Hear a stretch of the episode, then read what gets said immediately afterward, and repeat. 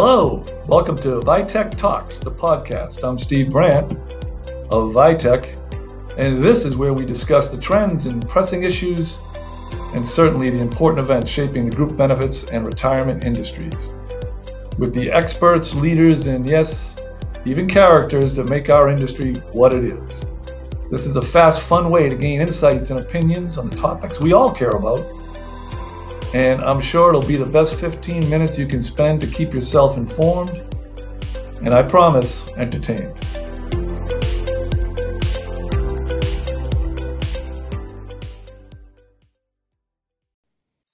Hello, and welcome back to Vitech Talks, the podcast, for another exciting broadcast. Today, we're joined by Christa Punturieri, and we're talking about enriching the user experience for pension fund administration. This is exciting stuff, people. Very exciting. So we're going to jump right into it. I'm going to introduce uh, Christa to you all. Uh, Christa is uh, a principal product manager at Vitech, and she delivers the vision and strat- strategic product direction for the company's retirement vertical, which includes pension administration. She brings 15 plus years of product management to her role, having worked at in SaaS, fintech, and blockchain organizations, which is a whole other podcast we're going to have to do, Christa, mm-hmm. uh, such as Bear Stearns, DE Shaw, and E Trade. So that's a great background. Uh, Christa, why don't you say hi to everyone and uh, tell us a little bit about some of that uh, cool blockchain experience before we get going? Yeah, uh, great to be here, Steve. Thanks. Uh, my career, as, as a lot of people are, have taken you a lot of different places, but um, was really interesting for me to work in blockchain. Um, there's a lot of, that's a topic for another day, as you said, uh, a lot of opportunities there, especially in the general ledger and the contract, you know, ownership, and also um, in transactions of you know fund tr- settlement uh, instead of t plus three you know have instant settlement a lot of applications across uh, emerging markets and um, remittance market. So that's some of the work I've done before. Super exciting. We got another show brewing. Yeah, let's do those it. Those of you in the production uh, booth, and I'm going to get you with you offline and talk about my crypto investments and see what we can. Oh boy, yeah, yeah. Experience. So, but that's not what we're talking about today. Today we're talking about enriching the user experience for pension fund administration, which is a critical piece of fund administration today, as certainly the plans themselves, the employer groups, the members, all stakeholders that really need to be serviced well. And as we as we try to do that, customer service, digital experiences, data uh, uh, certainly comes into play, and we'll be covering all of that ground here today with Christa. So, um, so let's start with why is it important for pension funds to worry about their customer experience, mm-hmm. and how is it that data, you know, uh, uh, comes into the picture here? Sure. Yeah. So as you know, you know, uh, pension funds re- provide the retirement savings for tons of people. These are people are primarily in the public sector. There are public servants, a lot of them. You know, our police officers, our fire workers, our teachers. So they really not only deserve great retirement savings, but they really rely on these savings as as part of their retirement. Um, and it, it's one of the ways that we um, they attract their members to have these public service sector jobs so that they have this secure defined benefit pension coming to them and in the financial uh, markets my you know prior background they are really the one of the largest sources of the investment capital for the financial capital markets in the United States. So it's really important from that perspective for these funds to be administered as as efficiently and, and cheaply as possible. So the more can go into the hands of those very deserving uh, retirees and not into the administration costs. And one of the best ways, or one of the easiest ways that you can um, service the members a little bit more efficiently is by using uh, data. And especially when you have a digital application the ease of collection and data management is much more easier than if you have an offline you know paper based process. So empowering that data and, and leveraging it, it is really powerful. Yeah that makes a lot of sense. And and you speaking to the the, the uh, the type of person in these funds, right? Uh, and how important it is for them to to have you know real you know strong service experiences because it's so important to them. This is a big part of you know why they do these jobs, right? Right. Yeah, and we, um, we very much value their public service. Yeah, yeah, and they deserve it. That that population deserves uh, the best service that you can give them. Right. How many of them know that you're actually doing this on the blockchain? No, I'm just kidding. one day, one day, sure. All right, that's great. So tell me more about how data can be used to more effectively and efficiently serve this, uh, you know, critical critical population. Sure. Yeah. So you can use data in you know two different ways you can look at the historical data and retroactively say how could we have better served these members and then you can also be proactive and kind of put yourself in the shoes of the small segments of, of data of your population, of your member database population, and expect what they would um, want to see or need to see in your application. So I can give you some examples. So, looking retroactively, you can look for all the different topics that are coming through in your CRM. What are my members calling us about or asking us about? What are they confused about in my uh, online application here? So, then you could um, uh, address that using uh, creating new FAQs or did you knows when they log into the system where they left off. And you can really help prevent them to having to pick up that phone call or send that email across, um, which would obviously reduce your service cost on the fund administration side and also you know empower the end user and give them a better experience. Yeah. There's a lot of times where there's you know service credit purchases for military leave et cetera. There, there's a lot of questions like did, did did they know that they were able to get credit for that service? So just kind of looking at the, the topics that have caused those um, those questions in the past can help you going forward. Yeah, that data analytics right around the user journey is what you're talking through, right? And in, in understanding, while every journey is is is unique because every person is unique, uh, there's there's commonality across that, right? That you can use the, that commonality to anticipate uh, needs along that journey. Right. Um, and you mentioned yes. a number of them you know, and especially things like when, you know, both avoiding or helping them not make that call to a physical human being because it's costly, but also knowing when that call is most important as well and, and being and giving them the opportunity to make that call or even anticipating for them right. and reaching out on their on reaching out before they even pick up the phone type thing. Exactly. So that proactive approach. So what we do in product management is we take that data of your hundreds of thousands of, of members um, and we really segment them into little groups when these these user personas that we create and we create user journeys as you said with those users look seeing where they are in their career life cycle in, in the um, example of the pension industry you know are they just starting out in their career um, if so, that particular segment of your members might, those active members might need education. What is, what are my pension benefits? Why is it important?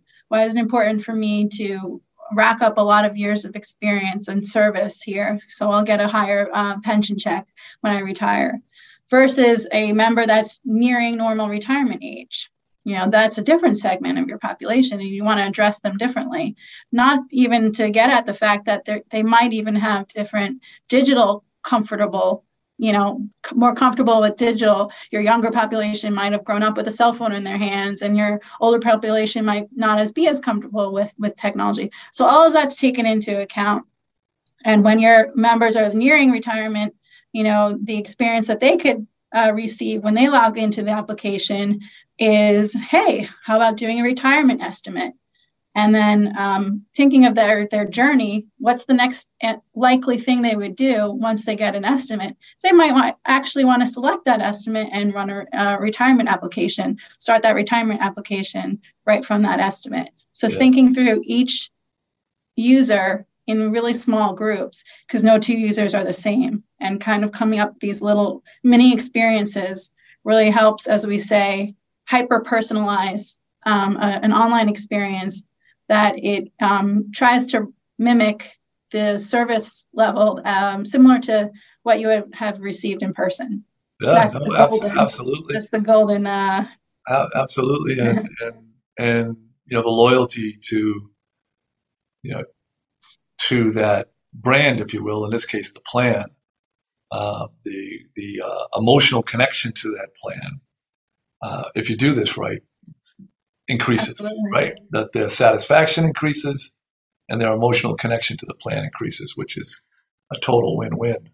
Not to mention, uh, costs go down, right? And this is an interesting, you know, next question because the founder of Vitech used to always say when he would do presentations about digital customer service, um, and, and mind you, know Frank Vitiello started this company 30 years ago, so that you know he's he's seen the arc of you know digital and customer service, right? Uh, and you know from from the very first days onward, and you know he used to always say, "It's the most amazing thing. You you you are able to get your your uh, customers to do things that you are normally doing, and it saves you money, and they're happy about it." right. win, win, win. They're happy. You're happy, and we save money. It's fantastic. Uh, so, anyways, um, Frank was a unique, uh, or is a unique individual and super smart. So it was always great to hear him talk in front of people. And that one stuck in my head.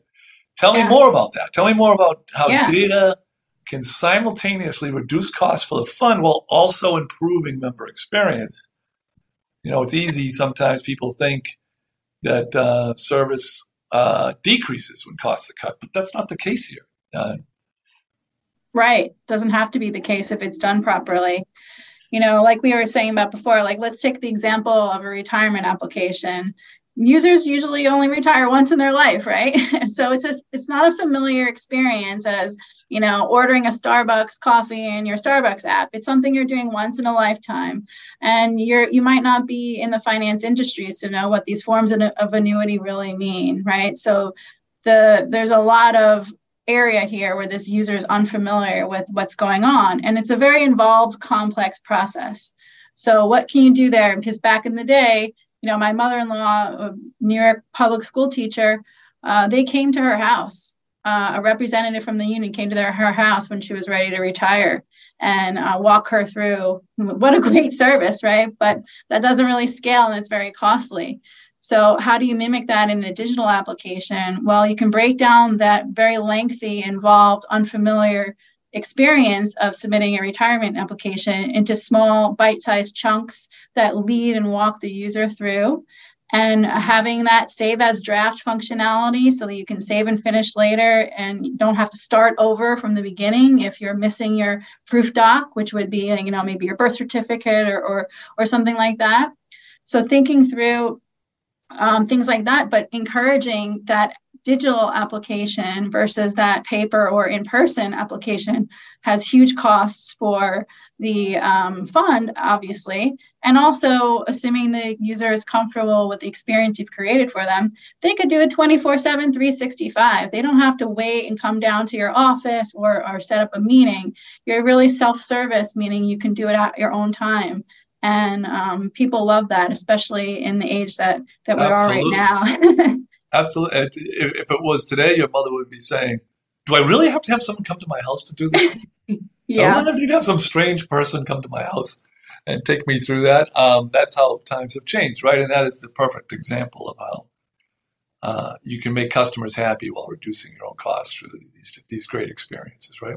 Yeah, sure. Another example is your retirement check, right? Um, do you want to get a paper check um, or is it easier to get an electronic fund transfer an eft right? So encouraging the number the members to sign up for eft reduces your mailing costs and it's better for the user if they're comfortable you know they don't have to go to the bank or do your you know uh, deposit of that paper check. It's less likely to bounce and you know or not bounce but get returned um, so encourage doing a campaign to your members that are, are still doing it old school in the, in the paper manual check process to con- try to convert them to EFT will benefit your fund and will benefit probably a lot of the members in, in their ease of use as well. Yeah, absolutely. No question about it. Um, you know, you mentioned hyper personalization. Mm-hmm. Can you dig in a little bit more there uh, to talk a little bit more about what you mean uh, for, for, the, for the listeners? Yeah, sure. So the digital revolution that we've had over the past, you know, 20 or so years has really been able to really look at members on a more of a granular level. You know, it's, it's a little scary. The scary side of data is they know too much about you. You know, like we know so much about our users. So why are we doing an all one for all messaging? You know, it's more compelling if you really speak to the person in the language that's familiar to them. You don't want to talk down to somebody that knows everything about you know their annuity product but you need to educate the users that don't. You want to maybe talk to reach out to the millennials via text and a, a postal campaign to your your baby boomers. So just replicating uh, and expecting and, and delivering the message in, in the format delivery and the wording that you use and the timely. Knowing the stage of life the person is in you don't want to give them content that's not relevant to them. So that's what hyper personalization is trying to do. So it's trying to mimic that in-person experience that my mother-in-law had online basically. Because we know who you are we know where you are in your journey. We know what your comfort level is with technology. Um, we can expect what you're going to do next. You can look at the data, you can do a user funnel analysis and see we're losing um, members on step three. Why is that? Maybe we have to redesign step three or put more education or or do something different so we get them to step four and complete that process.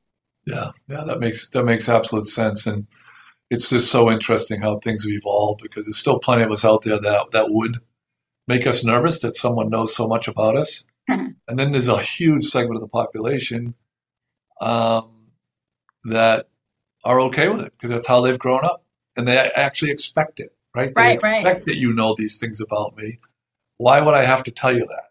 Or yeah. why would it have to be so hard when you know kind of exactly who I am and how I behave?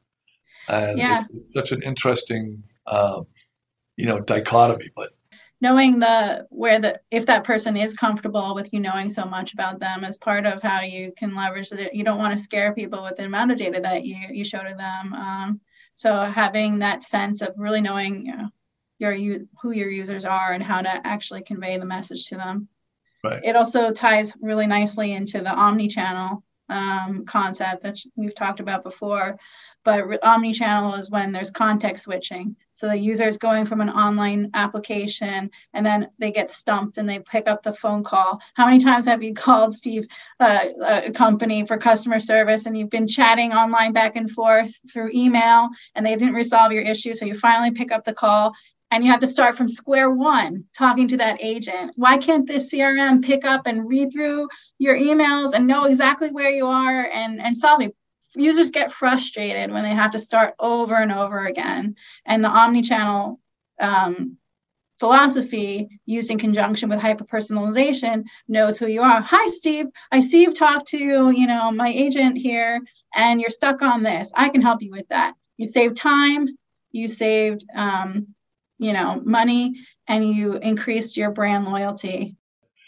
When we're talking about the member experience and customer service and uh, hyper personalization and um, so much data out there, all of this. Um, you know, we're moving to a world where AI is going to be doing all this, right? Oh, yeah. That's that's now been uh, set in stone with the advent of tools like ChatGPT and the capabilities that are, are almost complete. That they they're going to be able to manage huge call centers through AI, and you'll never even know the difference, right? Yeah. Um, first of all, you personally, how scary is that to someone who is who, who lives in this world, and how exciting? Yeah, I personally I think it's exciting. I'm not scared by it at all. It's we it's so human like that people get scared, but it's really not human, you know? it's really just a really smart um, data query um, that is kind of using what we were talking about today behind the scenes. It's kind of like hyper personalized, you know, using the context of, of what you're searching for.